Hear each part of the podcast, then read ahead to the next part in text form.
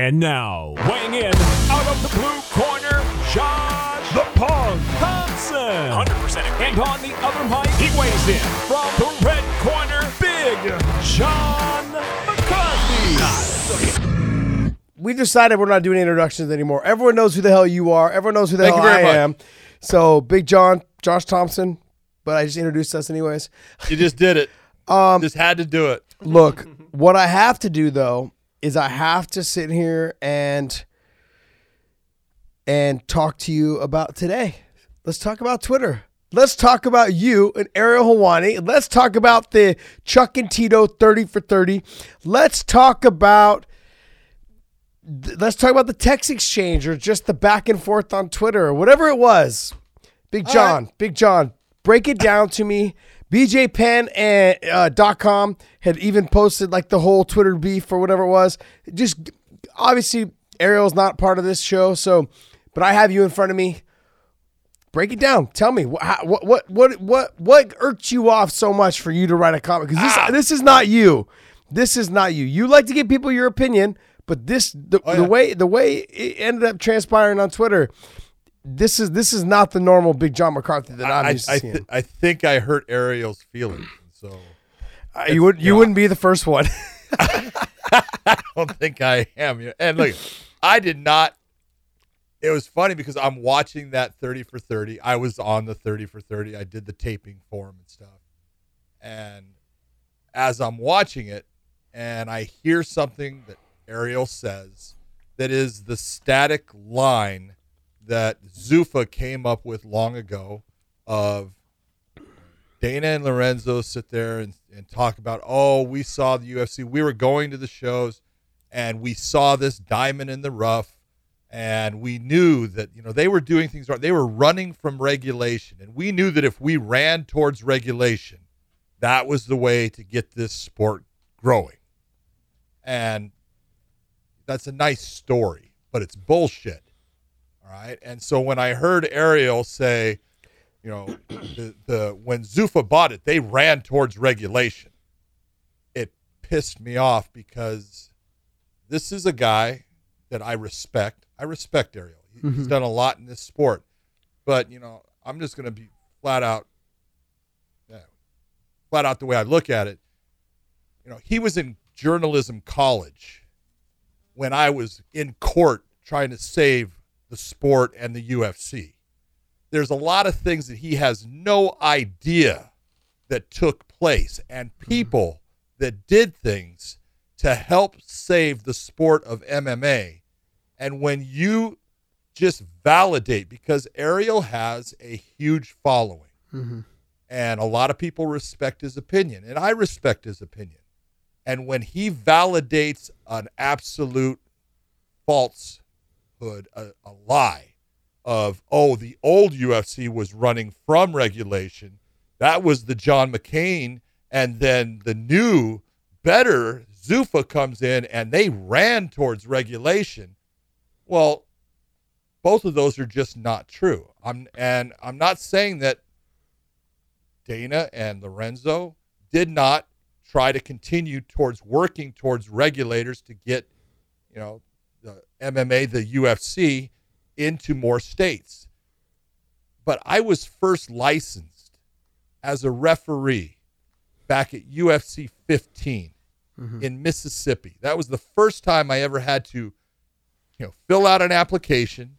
The first time I had to pay money for a license to get licensed by a state athletic commission because they regulated the UFC. And the reason that happened, I mean, there's a long story behind it.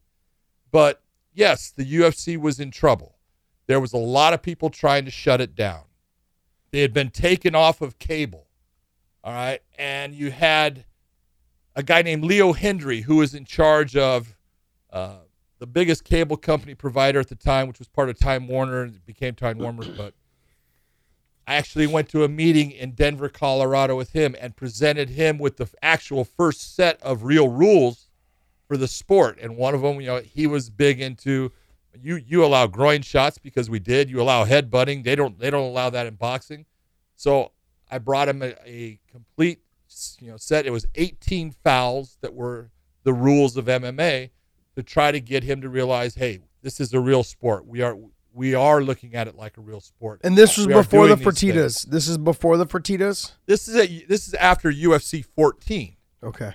And his statement at the time to Bob Meyrowitz, who was the owner of Semaphore, to me, uh-huh. and to Art Davie, who was kind of Bob's matchmaker at the time, the guy who actually was the founder of the UFC, was look, you want to get back on cable, you have to get regulated. You have to have the state athletic commissions sanction. Don't have that done. I cannot allow you on cable. Yeah. So the first thing that they started trying to do was find a some place where they could start to get regulated. And Mississippi was the first one, and Iowa became them. And even before Zuffa was ever part of the picture, the UFC at 28 was in New Jersey. The state of New Jersey regulated it. So when you're sitting there saying that, oh, you know, what made it happen is they ran towards regulation, and that was what Zuffa did. When he said it, I just, man, I looked at, I'm looking at him saying, how does someone that is supposed to be a journalist, mm-hmm. someone who's supposed to look for facts, someone that is supposed to actually get to the truth, mm-hmm. how do you perpetuate that story? And I was wrong. I'm telling you, I know right now. I should have texted him. I didn't think about it. I do have his number. Mm-hmm. And I should have just texted him or called him and said, hey, man, you realize what you're saying there?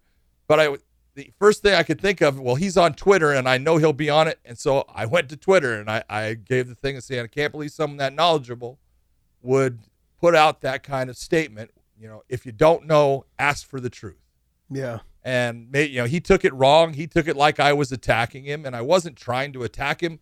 I'm just trying to get it to where the history has been. A lot of people have tried to rewrite the history of what really happened with the sport. Unfortunately, for a lot of people, I'm still around, and I was there from the goddamn beginning. And they could all tell their stories any mm. way they want, but I was there, and I know and I know mm-hmm. all the I know all the the secrets. I know all the horrible things people did, and I don't talk about them because hey, you know what? That's life.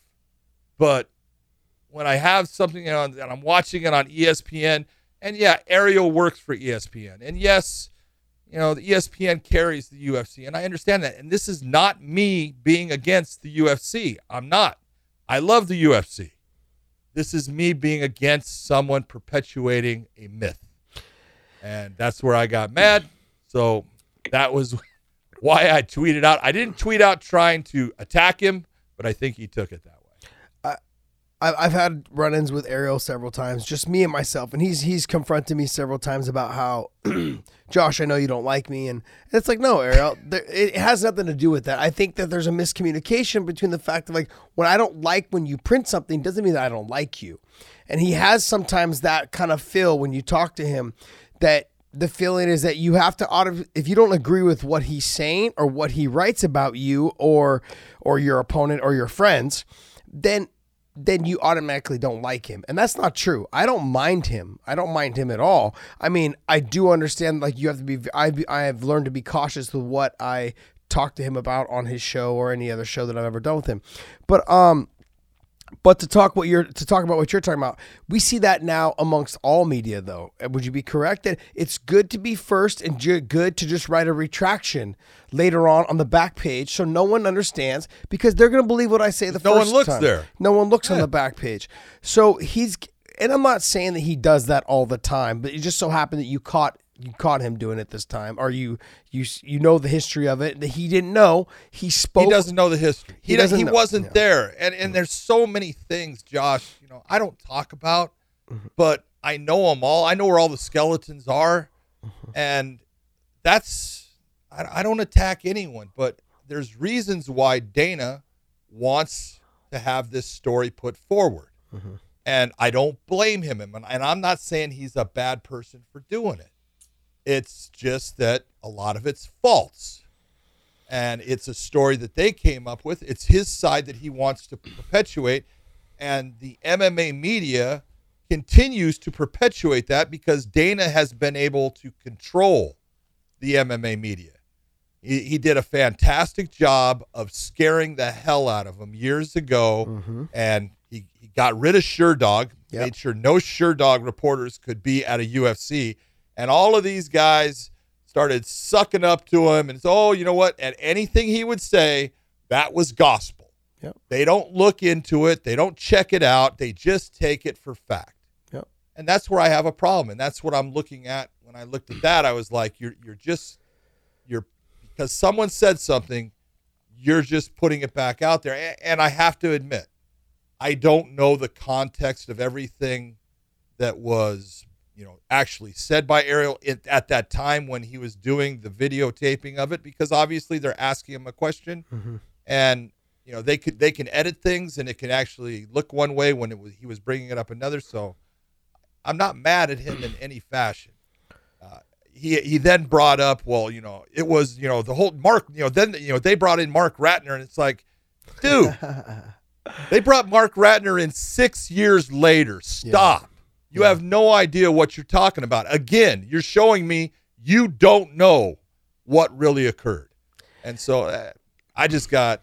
I, I have this thing about why is it that the truth is so hard for people to find out? There's people out there that know it. Ask them.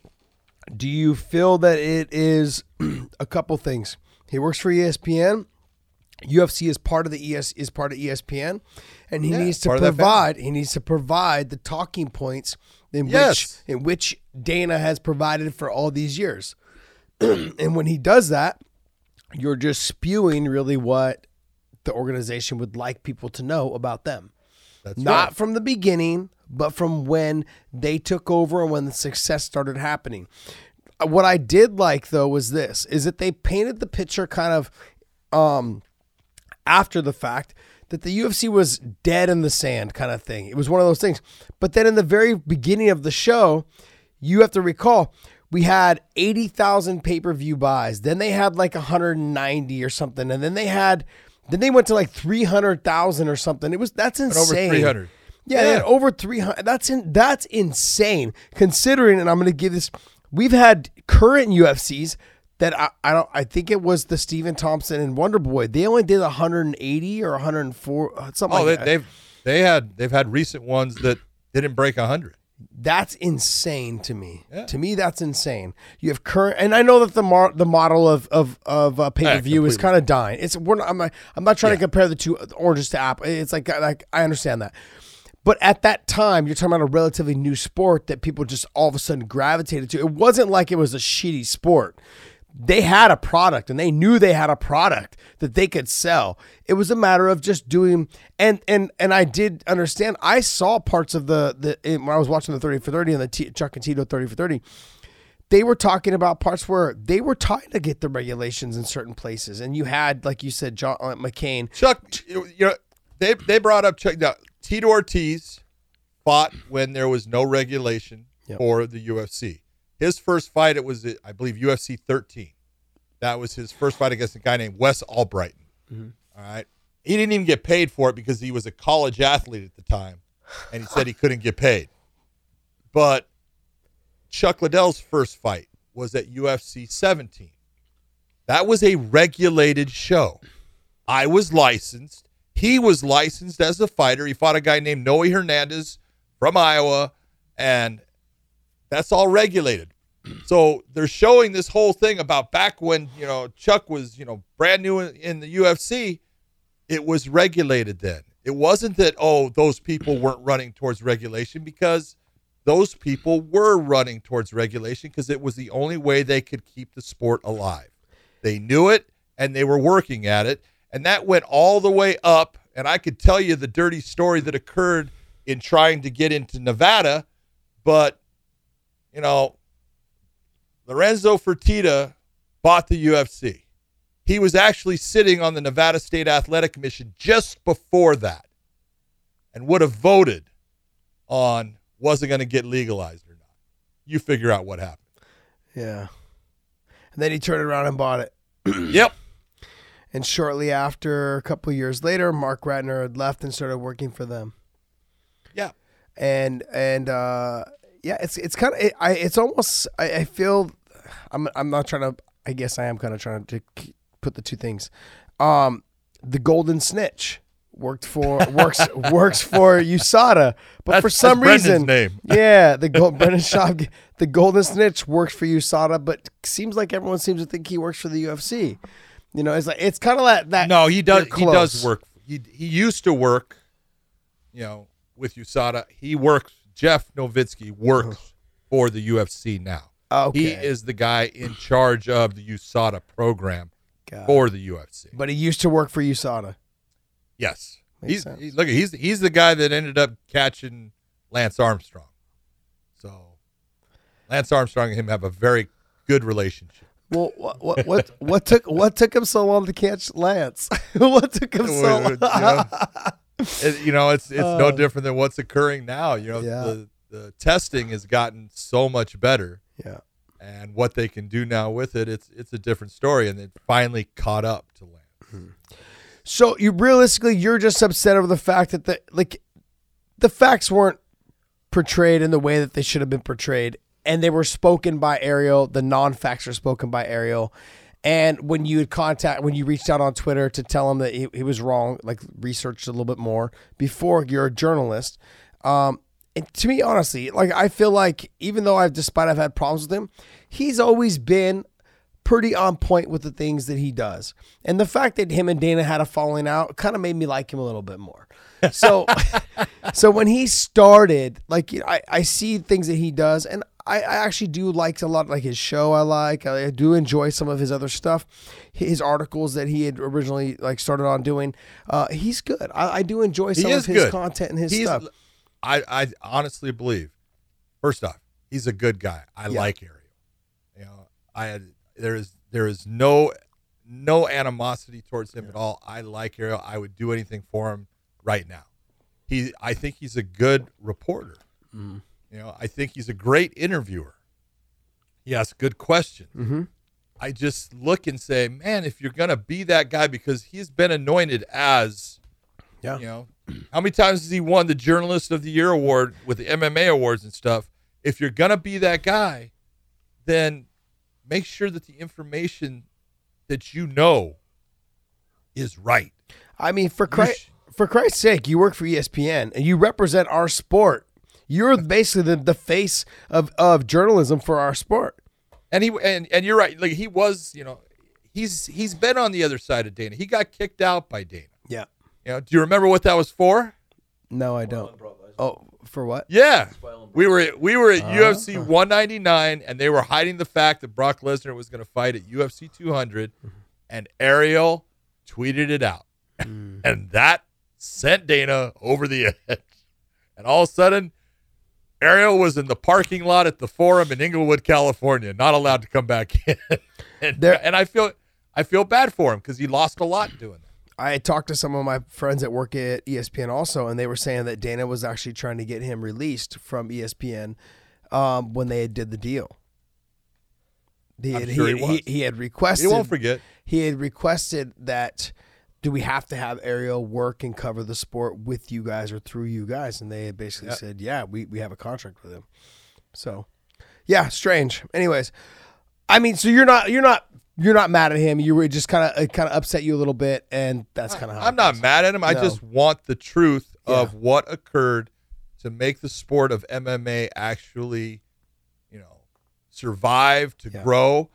You know, there's there's a lot of reasons why it did, Uh-huh. and it went through a lot of hard times. The fact that the internet was brand new, Yeah. that's why MMA survived. That was the thing that kept it going because people could get on this computer and talk about the sport and say when it was going to be and all these different things. I'm not saying that regulation didn't make it grow. It did. But people kept the sport alive.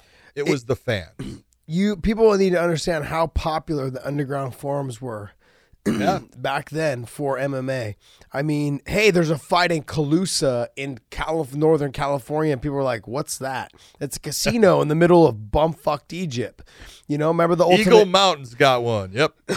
You know what I mean? I mean, look at Lemoore. Lemoore's in the middle of nowhere. So I mean, like, you would hear about all these things on the underground forums, you know, that were just publicly, uh, you know, you'd get over the internet. So yeah, I agree with you. I think the sport is alive a lot, mainly because of the internet, you know, and uh, yeah, I mean, it, you're right. I just feel like we live in a society now where that people would rather be first than right, you know, then and they would also would rather write a retraction than be right the first time.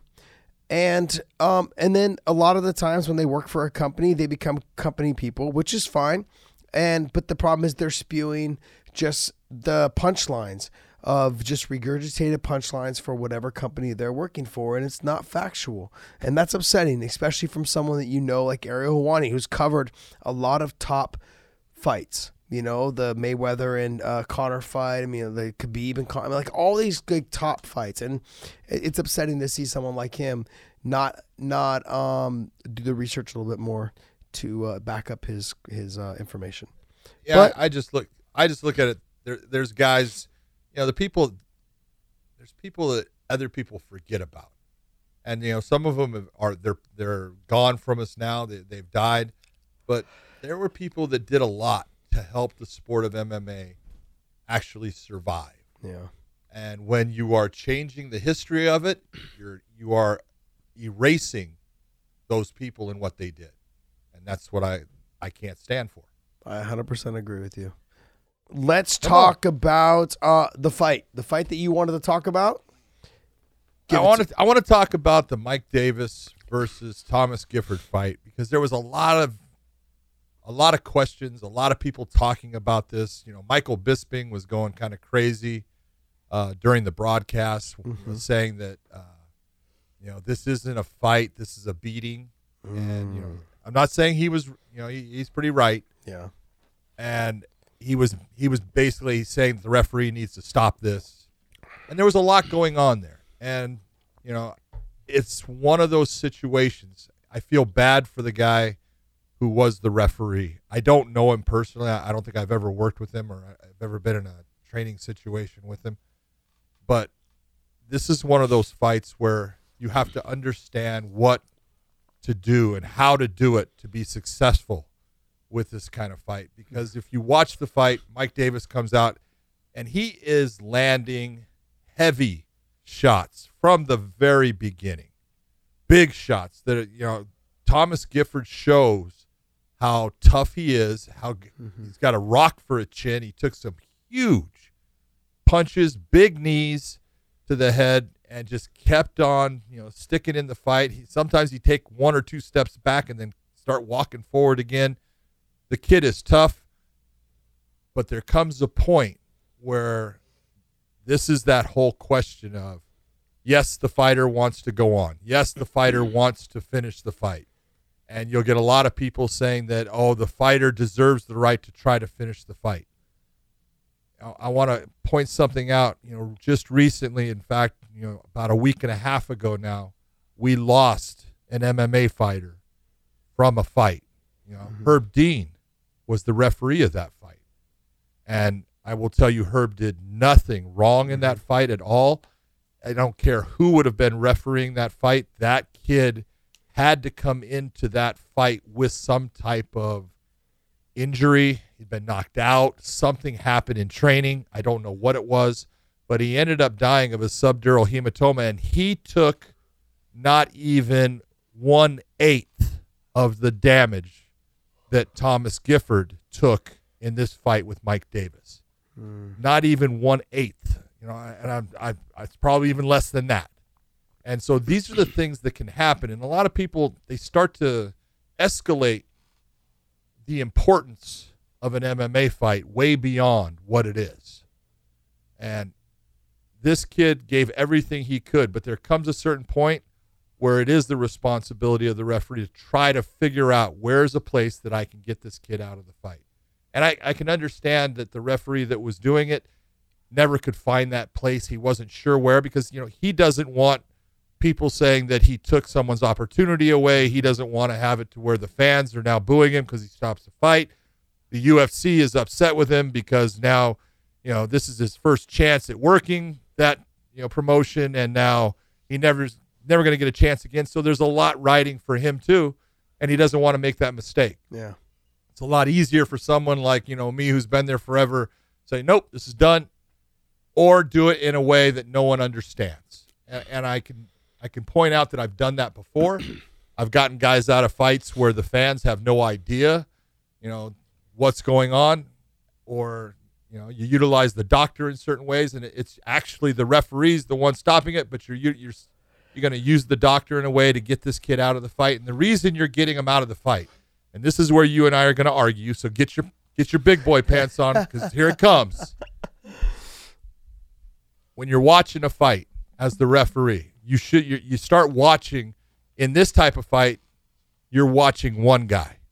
You're watching Thomas Gifford the entire time because he's your problem. Mm-hmm. Mike Davis is you know he's the one creating the problem, but Thomas Gifford is your problem because you don't want him to take too much. And and as you're watching the fight, you should at least in your mind have an idea of how badly is he losing this fight. Yeah. And he loses that first round 10-8, easy. It's a 10-8 round. And he loses the second round 10-8, easy. Oof. And and that's with him on his feet just about the entire fight. Now he gets knocked down a couple times, but he's on his feet most of the fight. So you can figure out that the shots he's taking are damaging. Mm-hmm. And when you watch him walk from the end of the second round back to his corner, you're looking at a guy that, you know, he's hurting. He's he's feeling it. So you got to look and say, all right, what is best for the fighter? What is best for the sport of MMA and the promotion of the UFC? What is best for the fans? Okay? And you want to weigh all these things, but the number one you're weighing is what? What is best for the sport? What's best for this fighter? What's, What's best, best, for the, for the health? UFC? What's best for the health of that athlete? That's exactly. And so at that point, I can guarantee you, if I was doing the fight, it would have ended between the second and third round. The fight would have been over. I wasn't going to let him go back out. Now I know he, he, his corner is Mark Montoya, a very good trainer, a good guy, and he's looking at him going, you know, hey, you know, how how are you feeling? And the kid's going, I feel like shit. Do you want to fight? Yes, I want to fight. And so he's letting the kid go back out because the kid's not going to tell him, I don't want to fight. You know, it's not something that you do. And so you've got to weigh those things out. And the, the one thing that I, I try to tell people all the time is I cannot show you the end result if I don't let it happen. Yeah. All right. But the end result of this fight, because they let it happen, is Thomas Gifford went out on his face, knocked out, yeah. by Mike Davis. And so I would have ended up stopping that fight between the second and third round. That's damage that he would never have taken. And that's what's important. See, because you can tell people, look, I cannot show you what was going to happen. But in this situation, I can because the referee didn't do mm-hmm. what in actuality he should have done if he was a really experienced guy that understood ways of getting out of this. And you know, this is part of the whole game. You know, fighting is different than every other sport, and you sometimes have to do things to protect that fighter, not from so much from their opponent, even though yes, you are. Mm-hmm. You're protecting them from themselves because they're so mentally and physically tough. They will just go out there and die on their shield, you know, before they'll quit. I'm not going to argue one bit of what you just said. Damn! Look at that! I got it. I have done it. I have brought Josh over. I, what I'm gonna do is I'm gonna point out my take on what you're talking about. I blame uh, first. I blame first the corners. Can't because. I, I Go bl- ahead. I blame first the corners. The reason why I blame first the corners is that is someone that I entrust with my life. As an athlete, exactly. I don't expect they shouldn't expect me to want to stop. I didn't train them this long for me to say I want to quit on the stool. And if my coach was to ask me, "Do you want to keep fighting?" every single time, that fighter's going to tell him yes. Every yes. single fucking time. I agree. There has never been a moment in my in my in my corner where he, Bob's like he's like, "Do you want this?" and I'm like, "Hell yeah, I do." Like it, it's always been something along those lines. You better go out there and knock him out. I'm going to do my best. I'm going to go out there and try that's what I. The other thing too is my relationship with Javier Mendez and Bob Cook is to the point of I I would trust them with I trust them with my life. They're my coaches. Uh, everything I've done in my life for 20 years has been shaped around them, them being in my corner. There wasn't I can't recall I, it was it was my first fight in the UFC. I didn't have I didn't have Javier Mendez, but after that, it against Hermes Franca, Gerald Strebendt. Yep, Gerald Strebendt. Very true. Um, that second fight against Hermes Franca, it's always been Javier and Bob Cook, and it was Dave. It was Dave Camarillo at the time, and then Jiu-Jitsu guys came and went during that process, or Trevor Prangley came in also. But those, I look at those guys as when they, if they would have looked at me in the corner and said, "Hey, we're calling this," and I would have looked at them and said, "I can keep going," and they would have said no, I would have said, "Okay." That's you have to understand that those are the people in your corner, and I'm going to give an example. Buddy McGirt. Yeah. He looked at his fighter and said, Hey, I would rather you be mad at me for a month or two or a couple days than you die. It didn't it didn't help things this last time, but I mean, how many times have I've seen him stop fights from before? And Yep. I- you got to say and, and you got to say that that is that's the kind of person you want in your corner if you know you can't win, if you if you've lost the first round 10-8, you lost the second round 10-8, you're you're not mounting any offense going forward into the third round. Like you haven't mounted any offense for two rounds. What makes you think in the third round it's any different? And I Well, you're gonna you're, you're gonna always hear people say, "You never know. He could catch him." And, and in this fight, Josh, I will tell you, this kid is trying. He's trying to Imanari roll into getting into legs, and every time that he actually pulls Mike Davis down on top of him, Mike Davis just obliterates him with punches. Never gets close to any type of submission, and so he shows you that he doesn't have a puncher's chance. Mm-hmm. He, he's got no knockout power ability to knock Mike Davis out. He cannot win on the scorecards, and he doesn't have what I call a submitter's chance. He can't get this kind of submission now at this point. And so all you're doing is putting him back out there to receive more damage mm-hmm. For another possible five minutes or that big knockout, which he took when that's all damage that you can avoid. And you lost this fight, so what? Let's move on, and the next one will come back and try to win. Yeah, I I agree. It's better to take that loss the way it was, to take a loss like that, than for him to go out the way he went out, face down, No. The way he turned his whole body around and he went face down. Oh, yeah. I- and I've continued to tell people this when you talked about like he had he would roll for the Imanari roll and just get smashed. As you're taking shots, for those of you guys listening at home or watching at home, I want you guys to understand this. As a fighter, the more shots you take, the less the less power you have, the less strength you have, the less your mechanics worked, the less your cardio is, the less endurance you have, all those things. It really is like a video game. When you start getting hit more, your muscle your your power level starts going down. And when that goes down, it does. you just keep getting your ass kicked. It doesn't get any better. It's it's very rare that it gets any better. Okay? And and, and I'm speaking from experience, and and I, I always I try to correlate like my experience so you guys get a better understanding that I'm not trying to be a hater towards somebody or I'm not trying to I'm simply saying there was damage that I took in the Tony Ferguson fight and I in the first round. I w- I thought the first round was close until you know we got towards the end. The second round I just got annihilated. The third round I felt like I was fighting in quicksand it was never the same. It was a fog. I felt a step behind, you know, but there was moments in the third round where I felt like I could have got to the back, could have not, you know, like there was things, but nothing ever really happened. Yeah. That could have been a fight that potentially could have been stopped on the stool between two and three. But I kept mounting an offense every once in a while and things were coming around. But it wasn't to the level of what you're talking about right now. And so for people that are at home, you have to understand that it doesn't always get better. Like you're it's very rare that you're gonna see a Diego Corrales uh Castillo fight where the guy loses his mouth. But you have to remember, up until that moment of t- round 10 or yeah, the fight was close. It was back and forth. Guys were winning. Diego was probably ahead slightly on the scorecards. Then he gets dropped, comes back. But they were both so fatigued and things like that when they're both tired and they're both been, you know, both been dropped or rocked or sat to their butt going into the 12th round. That could happen to either guy. But not when one guy is clearly dominating the fight. He's he hasn't been dropped. He hasn't been hurt. He hasn't any of those things. So that means his conditioning is on point. Okay. he's not as tired and fatigued. He's not a step behind mentally as well as physically.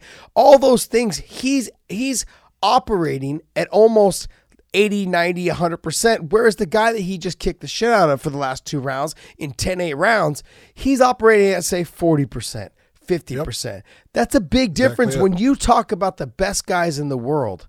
Okay. We're talking two, 3% is what separates those guys, sometimes less most of the time less. Okay. When I talk about Conor and Khabib, or I talk about AJ McKee, or I talk about, you know, our, you know, Patricio Pitbull, him and the next guy below him that's fighting for the title is maybe like a one or 2% separation of who's going to become the champion. Okay. But when you have a guy who is depleted that much, you're talking 20, 30% separation. That's oh, sometimes more than that. Sometimes more, than more than that. And that's yeah. what and so when you're talking that type of separation, it, there's no chance. Absolutely no chance. And that's why when you said who like for me, I blame the corner because the corner needs to know your fighter. You need to know where your fighter can do. You need to understand what your fighter can do. And not to mention, that's like your son or your daughter. Well, you should know them. This guy's dad was actually in his corner. That's also. even worse. Yeah, that one. That's the one that I look at and go, man, I don't know how you could do it, dude. Yeah, that, that I really that's don't. In, in in in no way. Like and for like for me, I would look at like my son, be like, this there's no way I'm stopping this fight. We'll live to fight another day. Because the there other thing, the other thing is this. It's like not so much that my son lost, is that my son maybe potentially could learn a lot from this loss train harder, do more cardio, learn the techniques better at the gym, spend, you know, another three or four months, five months getting better and refining his craft. Okay, versus getting knocked out and his chin's gone, never fighting again, and will always his last memory will always be that he had a one fight or two fights and just got destroyed because his chin was gone. We saw it with Chuck Liddell. After he got knocked out by Rampage, it was a snowball effect. The, oh, absolutely. the things he used to walk through. You watch it if you watch the Tito Ortiz and the Chuck Liddell 30 for 30, after the Rampage fight, he was never the same. It was Rampage, it was Rashad, Rich Franklin, it was all these guys. Keith Jardine dropped him. Like yep. those are things that you're talking like he used to walk through get people's punches. Now it's a snowball effect. And when you're talking about something like this where he gets dropped, where his face goes down, it spun him all the way around. You don't know the kind of lasting effects that that's going to have on him for his career. He may have a shorter career because of that one fight and the damage he took. Yep. Well, you know, it's funny because one of the guys that I did that with, we uh, we just had in Italy, Kirill Sidelnikov fought yes. one of your teammates, Paul Buentello. Yep. Long ago at Affliction, and if you go back and you watch that fight, I let it go a long ways, and he ends up with his mouthpiece out. He's never, you know, he's never down. He's just taking repeated shots and hard shots. And eventually, you know, you'll see me. I bring him to the doctor, but I had a little signal with the doctor, and you'll say, turn turn around and I wave my hands. It's over, and that was me a signal that I had. I wasn't letting him take another shot in that fight. As soon as I stopped it and went time, I knew the fight was over. And and sometimes you got to do that for the fighter, and you know, it's it's important that someone is there that understands. Hey, I'll take the heat. I'll be the bad guy for this guy to be able to continue on in this career if he wants. Well, Buddy McGirt said it Russ. I'd rather have you mad at me for a couple days or a month or two than you, yeah. than your family be mad at me for the rest of my life. That's that that cuts you that cuts real deep when you start talking about people in your corner and your family. That's why I think if your corner is not willing to do that for you, they should not be in your corner. That's one. Two is I second, I do blame the ref I, because there should have been, and I'm not saying like, like it's not a blame thing. It's I more of a res, it's a responsibility, like you have talked about that you had. You you and I have have had plenty of conversations when we're on the road working Bellator shows about what you feel your responsibility is, and your responsibility is to make sure that the athlete is taken care of, that he is safe, that both athletes are safe, and and and the way you talk about it, you're very passionate about it. I actually really admire you about that. Don't please don't people don't don't let this it go to John's head if you guys repeat that to him. Okay, but it's just one of those things that I, I truly admire when you and I talk. Is that it's important for you to consider the fact that like, hey, these guys they're going to live a life after after sports, after fighting as an athlete, and they need to understand that you're doing them a favor and that was one thing that I always understood. I, I, I had talked about retirement when I was like 26, 27 in the UFC. I was like, or 25, whatever it was. And I was like, oh yeah, like three more fights. I'm going to retire. I'm done. done with this. I, you know, whatever. I did it. I made it to the big time. You know, that was my conversation. I always knew that this was not my life. This, sure, this was my life for the moment, but when you're done at 35, 40, or however old I plan on being done, I, I had another 50 years to live. What are you going to do for those years? And you have to remember that as a fighter, as an athlete, as any athlete, pro athlete.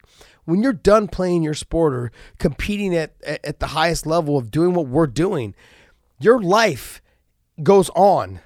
And you need to remember that because whether you're you have kids, you have a wife, you have kids, you have parents, you want to make sure that you can still live a life that you enjoy being around, be having fun with them and having to be able to talk and have a conversation and and those are things that are important in life, not the, the 15 years or the 10 years or the even sometimes two or three years you spend in the sport that you think you've dedicated your life to. It's not as important as living the rest of your life with your family and the ones you love. Uh, that's the truth. Yeah, but you can go back. They actually did a study long ago with uh, Olympic athletes, and they basically, you know, asked the question: if you were able to be given something that guaranteed you that you would win an Olympic gold medal, but that thing that you took to win that medal would end your life five years later, would you take it? 75% said yes. Because no one looks to the future. And, you, and we all think, you know, and, and I remember when I was, you know, 25 and 30 and competing, and it was, hey, I'm invincible. Nothing's going to happen to me. And I actually thought, hell, I'm not going to live that long anyways. I'm never going to make 50 years of age. You know, That was me. It's- I'm not even worried about it. And then when you're at 49 and 50, you go, hey, I, I want to continue on here. Mm-hmm. You know, and it's it's it's a lot different when you're you're a young man and the way you look at life than when you've had some years to think about it and you actually think about what's what's important. What where is it that you really do need to center your life around? Is is it around this, you know, fighting persona or is it around, you know, what makes life what it is, your family and other things? So, Well, you it's a took tough one. You took for myself. I took for granted the Christmases, the Thanksgivings, the having the families around. But now that I'm 40, you know, 42, 40, I don't even know, 42, 43 years old. Now that I'm You're this, 42 years old, mister. now that I'm this old, I look back and I look around when I'm at, at, at Christmas dinners and, and Thanksgivings, and I'm like, this is what life is really about. This is the Yeah. enjoyment of having these people around you that you took for granted when I was 21, 24, 28, 32. I took for granted those. All I cared about, there was countless times where I didn't go to Thanksgiving and Christmas dinners because I had to train the next day. I remember John Fitch and I doing uh, assault bike sprints on on Thanksgiving night at ten o'clock or eight o'clock at night while people should be eating dinner with their families. I was doing assault bike sprints for an hour straight with him. You know, on Thanksgiving, those are moments that I, I, I always wish I could get back. I look back now, I'm like, what was I thinking? One day of rest oh. is not going to kill you. You know what I mean? But it was in my mind that I had to do it. I had to do, and as you get older, those are the things that you you the time with your family time with your kids time with your uh your wife or your spouse or whatever it is if you're a girl you know like those are all things that are important now like you said when you turn 50 you're like man i want to live a couple more years when i was young i thought the same thing you thought and that doesn't it doesn't it, I thought like I'm not gonna live to be like 35. I didn't think I was. I mean, I was getting in Yeah. trouble. I was in and out of jail. I was, you know, I was fighting. I mean, like you know, people if people don't know the history on me, I it's I'm gonna write a book one day and you guys can buy it. but it's just one of those things like fighters don't look to that, athletes don't look to that, like you talked about with the the, the poll that they took.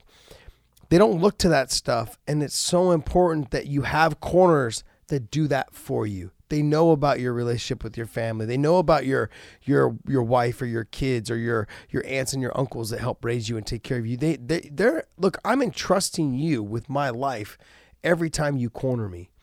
That's how important this job is. No, you're not my friend cornering me. You're you're somebody that I'm entrusting you to take care of me and look over me, make sure that I don't die out there, you know, and to throw the towel in. And that's important. I think in the long run, that's important because there's life after sports. No matter what fucking sport you play, there's life after sports, and you everyone, every athlete needs to remember that. You know, I want to say one thing that there's one guy out there, and, and I, I'll give it. Trevor Wittman stopped Nate Marquardt when he was on the stool and wouldn't let him go back out. You know, God bless Trevor Wittman for that. You know, but John Hackleman, you know, we were you're talking about the 30 for 30 with Yes. you know, Chuck. John Hackleman did throw in the towel when Chuck fought Rampage the first time in Pride. Chuck, uh, John Hackleman was gonna throw the towel in. You know, he told me that in a phone call when he fought him the second time in the UFC and lost his title. And just recently, John Hackleman threw in the towel in a fight in Bellator when he had a young fighter, Castle Williams, who was taking big shots. He threw the towel in to stop the fight. That's the kind of guy you know cares about his fighters. Yeah, That's what makes John Cat, you know, John Hackleman who he is. yeah. So just I just want to give him the props because there are there are guys out there that will do it. Well, yeah, I mean, we saw it with Buddy McGirt. I and there's other coaches that are out there too that will do it. There Yeah. is, but I, I want to show the significance of that. It is important that as a corner, you're, if you're a fighter cornering your friend, they're entrusting you with their life to take care of them. If you're the coach cornering a friend, they're entrusting themselves for entrusting you to take care of them, and that's how important it is. So, all right, so, so let's switch gears because I'm getting a little depressed now. Yeah, we're gonna, I'm gonna start crying here. let's talk about my, my some of my closest friends the uh the whole board of the california state athletic commission they you, them and i are like them and i are like this that's how much i love these uh these people there's a lot of things i would like to say but i'm gonna let you go ahead and take the ropes on this big guy Oh, I don't think I want these ropes, baby. I don't think I want them at all. Well, yeah, there is uh, a couple things that ha- that is happening. They did just pass this 15% cutoff. If you weigh more than 15% of your weigh-in weight, the night of the fight when they weigh you in, they will not allow you to compete. Your fight will be canceled. And that's a that's a huge statement.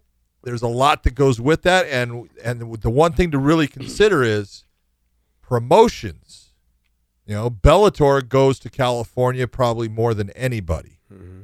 All right. And promotions now are going to have to look and say, ooh, am I going to bring my show to California where after I have, you know, put together this card, marketed it, done everything, I could lose all these fights. I could lose my main event based upon a percentage of weight that is now unacceptable to due to their guidelines they might lose a lot of fights. You know, California does more fights than any state by far. It isn't even close. Boxing and MMA. There is no state that comes close to how many fights are put on in the state of California. And you're wondering, at least I'm wondering, is this na- is this regulation now going to alter that? And are the big promotions, the UFC and Bellator, now going to start to go, uh, we might want to step back from California because this might not be good for us. We we could lose a lot of fights and then piss off a lot of fans. This is big wigs trying to impose their will and set standards to let other people let them know hey we have control we have the most fights basically in the united states and i want to make sure that everyone follows our guidelines and our rules the problem is is that this state is in such debt as you everyone knows is that now they've just decided to lose more money instead of make more money by putting more Very regulation possibly could be. to put more regulations in there. You can pretty much, I would say, at the highest level, probably could maybe cut in half how many times the UFC comes here in a year. And I would say you for sure, uh, Bellator will probably make a little bit of a cutback. Um, you know, maybe not come to San Jose much. Maybe only go to LA one time a year. Maybe stay in San Jose one time instead of three times. You know, San Diego hasn't been on the market lately. Like whatever. Temecula is Temecula though California or commission or is that Yeah, be- Reserves. Te- Temecula, the Pechanga Casino doesn't utilize uh, their sovereignty as far as a tribal commission, Mm-hmm. and they employ the California State Athletic Commission to come cover their events. So, Got it. Um, my question is: so, does it mean the fight is off, or does it mean that they can pay a fine and the fighter can still pay? still fight. Well, the last language that I saw and heard was they they can they can find the fighter or they can cancel the fight completely. It doesn't say that there is a a shall or this will occur. Mm-hmm. It's almost like a choice. Because I look if they gain 15% if they let's just say they gained 16%, I would assume that it would be a fine. If they gained 20%, then look, the fight's off. I, there's, I would imagine there should be some sort of regular, like some. You've already you regulated. Mean, you mean there should be some gray area between black and white? Since yeah, black and white is doesn't work. Yeah, black. yeah, black and white very, it's very hard to. It's very hard. That's gonna make the promotion stay out. If you're gonna give yeah. like, hey, it's a 10% fine if you're 1% over. It's a 20% fine if you're 20% or, you know, uh, yeah, uh, 16% or so. Every 1% over, it's another 10% until you hit, say, like 40, 50%. Then you're like, look, it's done. If you can't stay within a 20% range, with that five, that 15 to 20% should be fines. When you get to 20%, the fight's off.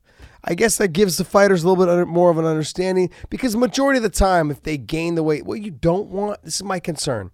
What you don't want is the fighters cutting weight the day of the fight.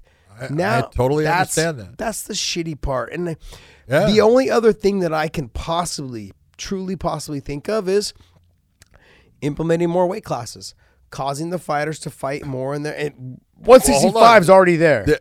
There already are those weight classes.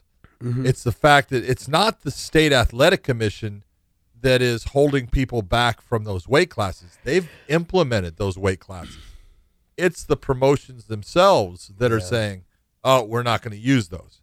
Now, Bellator uses a lot of what they'll call contracted weights, yeah. which are utilizing those weight classes. We, you know, they use 165, they use 175, they've used 195, and mm-hmm. so, I mean, it's there, and it's just a matter: are they going to finally say, "All right, we're going to actually have that as a division"? Mm-hmm. You know, don't know. Well, I, what I like is that some fighters have already taken it um, out of the commission's hands and out of the promotion's hands, and they've made deals with each other. Uh, Ryan Scope and Peter Queally Instagrammed each other, slid into each other's DMs, and said, "Hey," they said, "Hey, I'm 170, you're 169. Why don't we just fight at that weight and not cut weight?" I mean, I thought yeah. I thought that was brilliant. You know, well, it is, but but see, they're not they're, they're not changing. You're saying that they're doing it on their own. They're not because they're saying, okay, we're just going to fight welterweight, yeah. which is fine. I have yeah. no problem with it. That's great, mm-hmm. but it's that's not a different weight class. They're not implementing that 165. You know, guys like you know Ben Askren have been you know trying to pump you know, for that 165 pound weight yeah. class. Uh, you know, in in Bellator, you talk about you know, you in the European series, you know, BDK, uh, Big Daddy Kiefer, he yeah. wants that 165 because he fits perfectly. He can't do 155. he kills himself yep. to get to 155, and he knows that 170. Eh, those guys are a little bit big. He would love to have that 165, and I'd love to see it for him. But you know, those weight classes are there. It's just a matter does a promotion want to use them? Yeah. I'm I'm a, I'm a little bit of a homer because the 160 155 165 175 makes sense.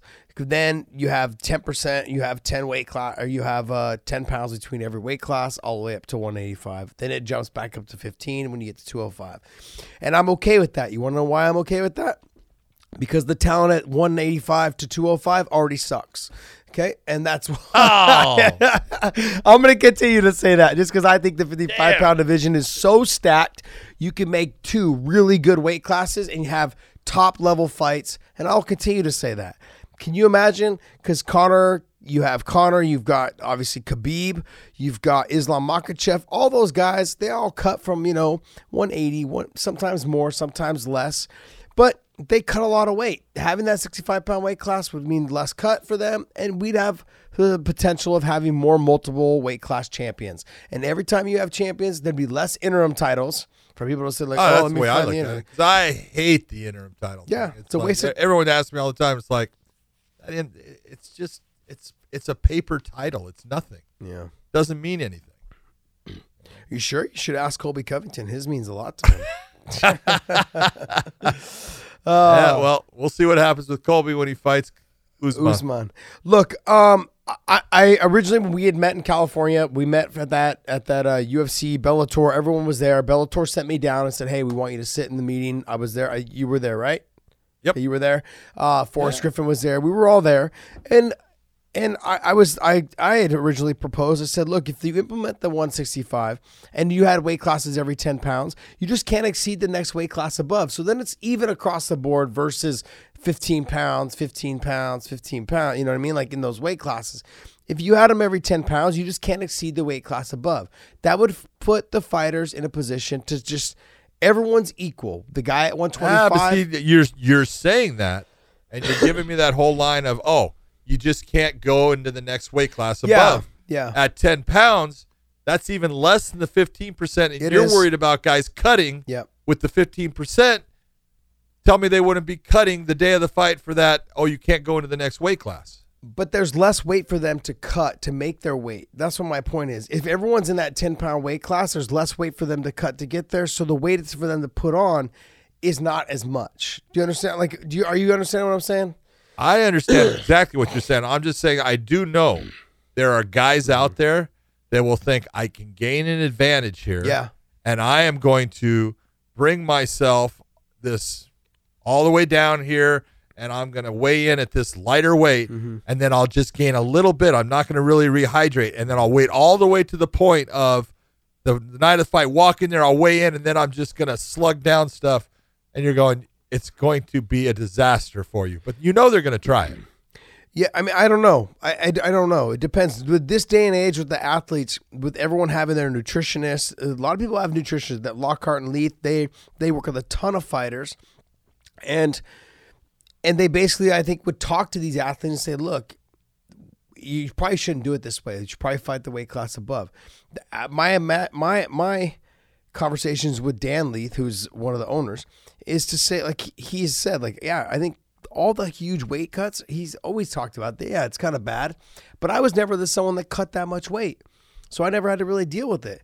But if there was a weight class of sixty five. I would have taken that all day long. I probably would have actually lifted a little. I would have lifted a little bit more, put on like three or four pounds, and then just cut because I still would have been within the range of 165 and not to exceed 175 would have been perfect. You know, but I mean, like eh, for me, I was always cutting from 170, 169 to 171. I was always in that weight class, and I would always just cut down, you know, to uh, 55. No problem. Not, a, you know, it sucked. It always does suck because cutting weight sucks, but you know, That you you understand what I'm saying. Oh, Um, yeah, it sucks. my take on it is that you'll never know until you try. And let's try this out. Let's see what they do. I would like that little bit of a gray area for the guys so the fight's just not off because then you end up with a problem with like let's just say the scale's off by a pound and the guy was on and now he's not and now is there a fine or is the fight just fucking off? That's not you're talking about people's livelihoods and their family and their, their kids getting fed. Those are the things that concern me. Now if Oh, you're yeah. now, if you're like an Anthony Johnson, who's my boy, by the way, and, and I like to use AJ as a, uh, a, a thing, who comes in six and six and seven and eight pounds over. No, dude, sorry, man. If you're six and seven percent over, I'm no, no, no, thanks.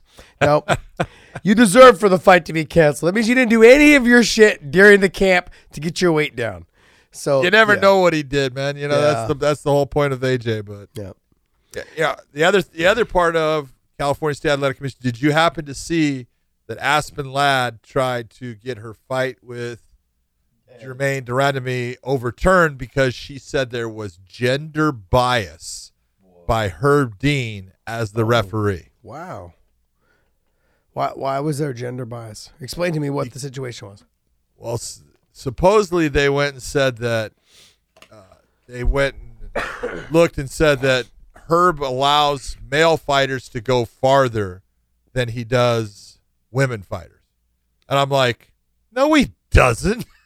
you know, he, he goes based upon what he sees. And if you're, you know, if you're Aspen Ladd and you get hit with a right hand from Germaine that spins you around and puts you down on your hands and knees, and you don't move from that position, you're probably telling Herb, "Hey, she just fucked me up. I need some help here. Yeah, very You know, and. I'm looking, I'm like, I, I was very glad to see they didn't overturn it, but it was really funny if you look at it. You know, really, it's really not funny. You talk about gender separation. There was there are three male commissioners voting, and there was two females. The two females voted for Aspen Ladd. The three males said no, and that's what took it. Yeah, they almost overturned that fight. And and I look at it and go, okay, do you realize what you're doing to another female fighter in Germaine de Randamie who went out and did exactly what she was supposed to do? She didn't foul anybody. She didn't do anything wrong. She went out and landed a beautiful right hand that knocked her opponents to her knees, and you're going to take a win away from her? Is It this just didn't make sense. is this California State Athletic Commission? me. Yes, these Oh. are the people that didn't. When, two of them, none of them were going to overturn yours. It wouldn't have mattered if it was a foul or not. They wasn't. They weren't going to overturn it. They and that's the this is my whole point. I'm looking at yours, and yours was based upon what can be considered, and it was unintentional, but Mm-hmm. it's a foul. I know. And this, there was no foul in this, and two, the two women Wow. said, "Yeah, we think this should be overturned." Those two women, uh, absolutely disgusting. I, I, I, well, It's- I feel I feel really bad for Herb that you know he had to go, you know, through that, and he actually had to. He stood there and said, I, I, "I'm not gender biased." yeah. And you know, and Herb's got no freaking. He doesn't care. He, he doesn't have any racial at all, at all in him. He's one of the nicest guys there is. Yeah. And to sit there and, and actually have to say I don't have a gender bias, I looked at that and I said, man, that's just ridiculous that he that he actually had to do that. Yeah, those those two commission girls that are that were on the women that were on there, they, were they the same that were on when I was there? Yes, sir. Yeah. Um, yeah. What? Talk to me, ladies, ladies and gentlemen, they should not be serving. They should not be on the Ladies board. and gentlemen of the yeah, jury. they should not be on the board. They should not be on the board at all. One of them asked me while we were there on on the case before mine. Said, "What's this new thing that they're doing with the open hands and they're striking, but there's no closed fists or gloves?" What's this new thing? I said, "Oh, Pancration. Pancration. I don't think it's very new. Why are you? well, why- why- it's only new if you want to go before Jesus Christ. Yeah, I'm just like when she said that, I was like, "Great, these are the people that are about to decide my fate right now. This is great, lovely." So, um, look on. Let's let's end this whole thing on a real good note, a happy note. Obviously, we, Please. everyone should know we work for Bellator as analyst, um, and it was very nice to see several of our fighters in the top 25 of the best fighters that are under 25 years old. And who was number one? Go ahead. I'm going to let you drum roll, please. Go ahead. Ian.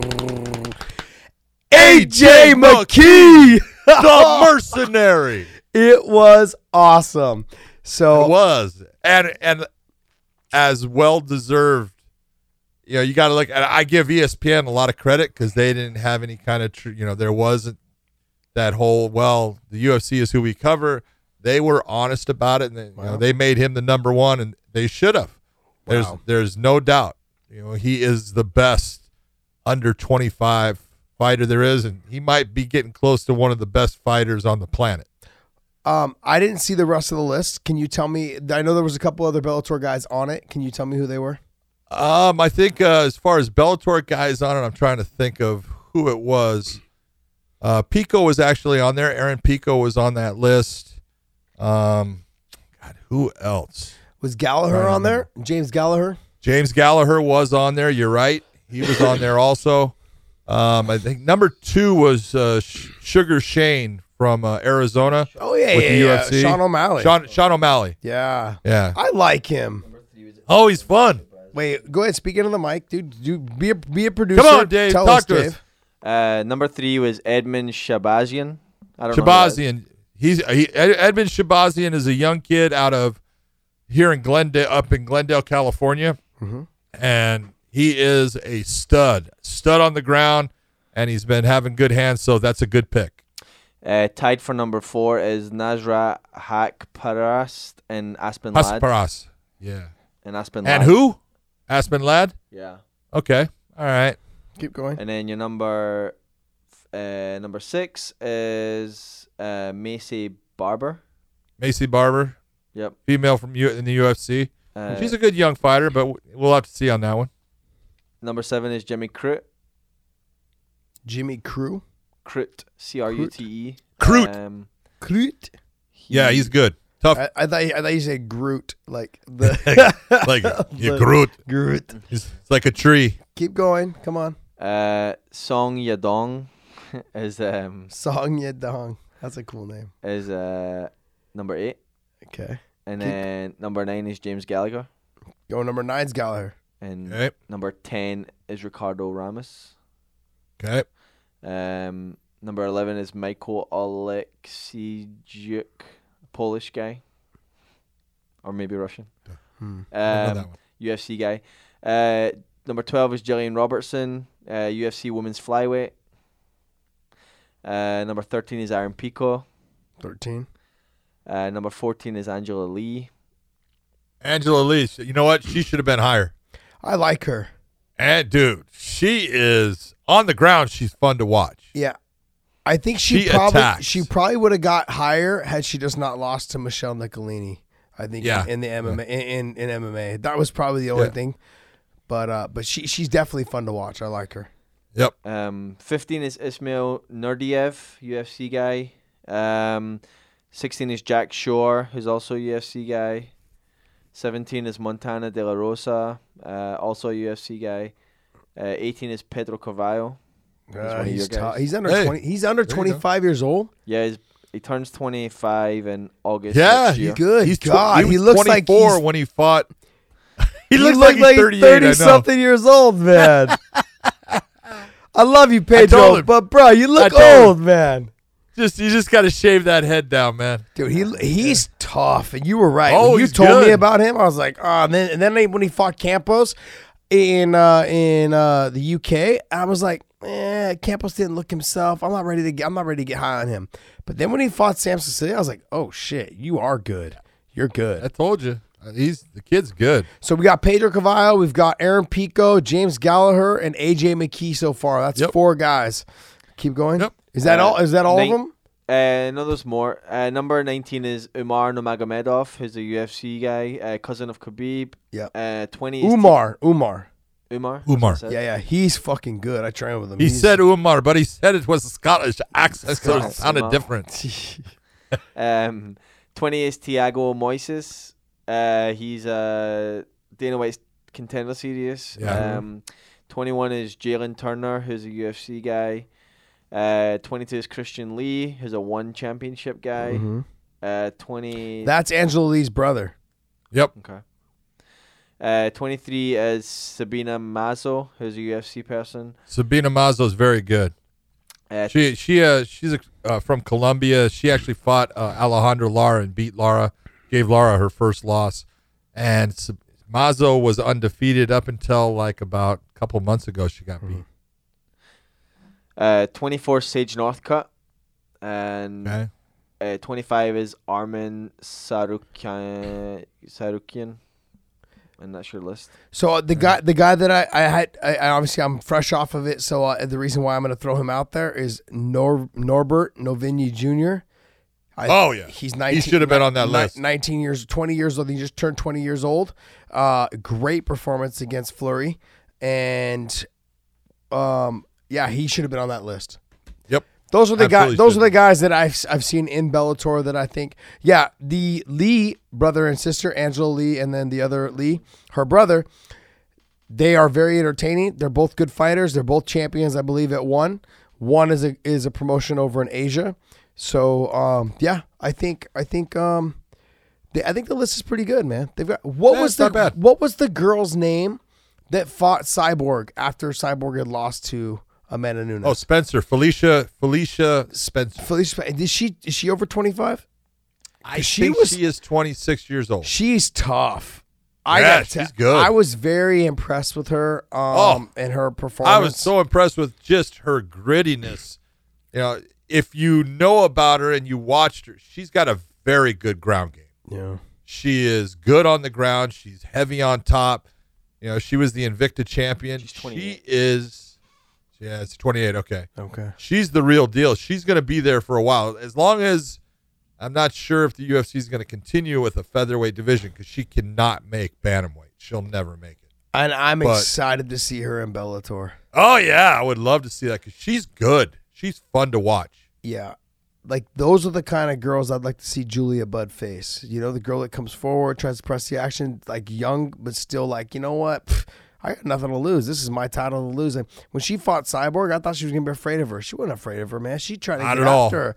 I loved. I actually walked away from that fight being thoroughly impressed with her performance and just The her phenom. Yes, I was excited. For, I was really, and I had the I had the fight two to one, but you said it was a 3-0 fight, uh, three It was. rounds, and I had it two to one. But you know, I, right. I can see it the other way too.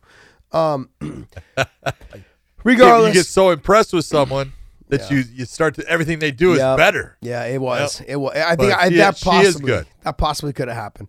um, but I. I do want to tip my hat to ESPN. ESPN because everyone knows that ESPN and UFC are together, um, basically in bed together.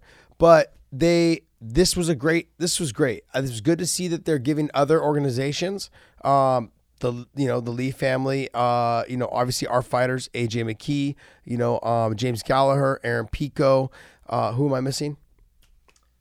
Pedro. Pedro Carvalho. God, I can't even think of it because he doesn't look like he's 25 years old. no, he's the last guy you would think He's is. the last guy. He's 25. I know.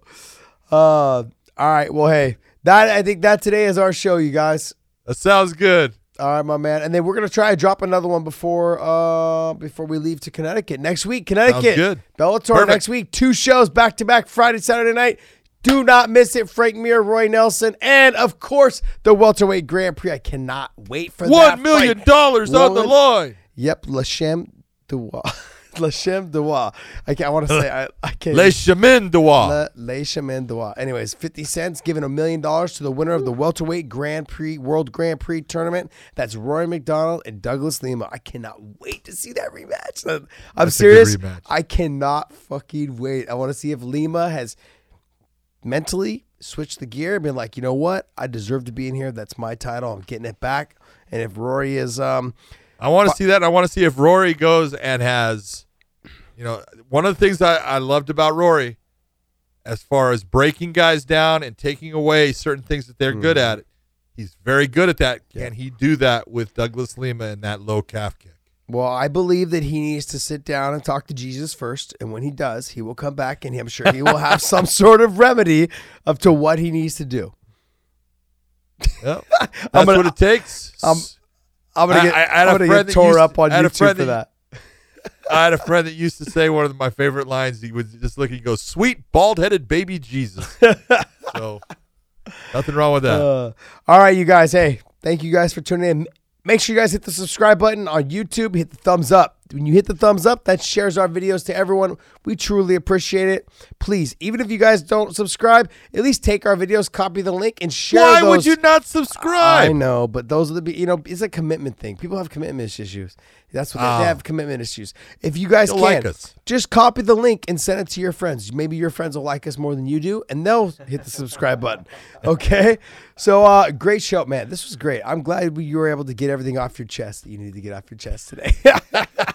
All right, my man. First, first the last show. Now this one. Ah.